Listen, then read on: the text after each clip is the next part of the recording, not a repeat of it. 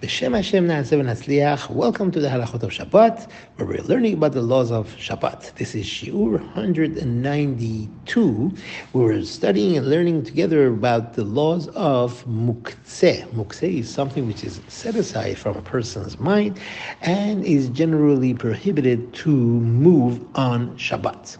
And the last discussion that we started was regarding a Keli Shemelachto Le'isur. That is a vessel that is used usage is prohibited on Shabbat, and that is one category of things that are mukseh. We gave some examples uh, of, of it previously.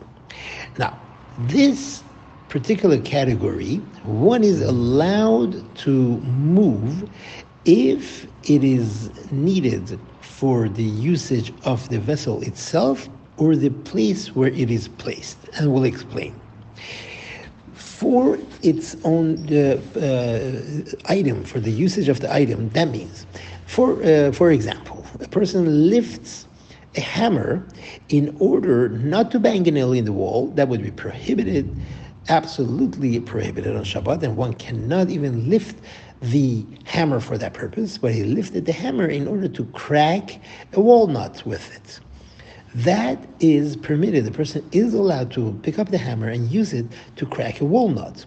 Or he wants to pick up a matchstick to use it as a toothpick.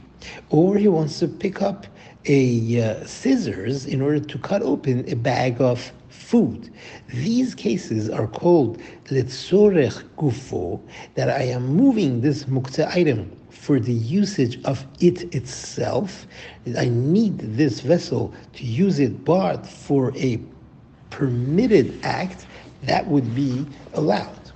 The other category would be the tzorech mekomo. I want to use this muktzeh item for uh, using its place. What does that mean? Let's say the muktzeh item is placed uh, uh, on a chair we have a pen that is left on a chair, and a person wants to sit on this chair. He is allowed to pick up the pen as he normally would and take that pen, put it where he needs to put it on the desk, in the office, or in the closet, and then make use of the chair. If you have a pair of scissors that are on the table and the person wants to set up the table for Shabbat, he's allowed to actually pick up the scissors and put it in the drawer or wherever he usually puts it and then set up the table. If you have a frying pan that is placed inside the kitchen cabinet on top of his plates, and he needs those plates to be used on Shabbat. For that case, in that case, he's allowed to remove the frying pan in order to get the plates. Why? Because he needs the place where they are.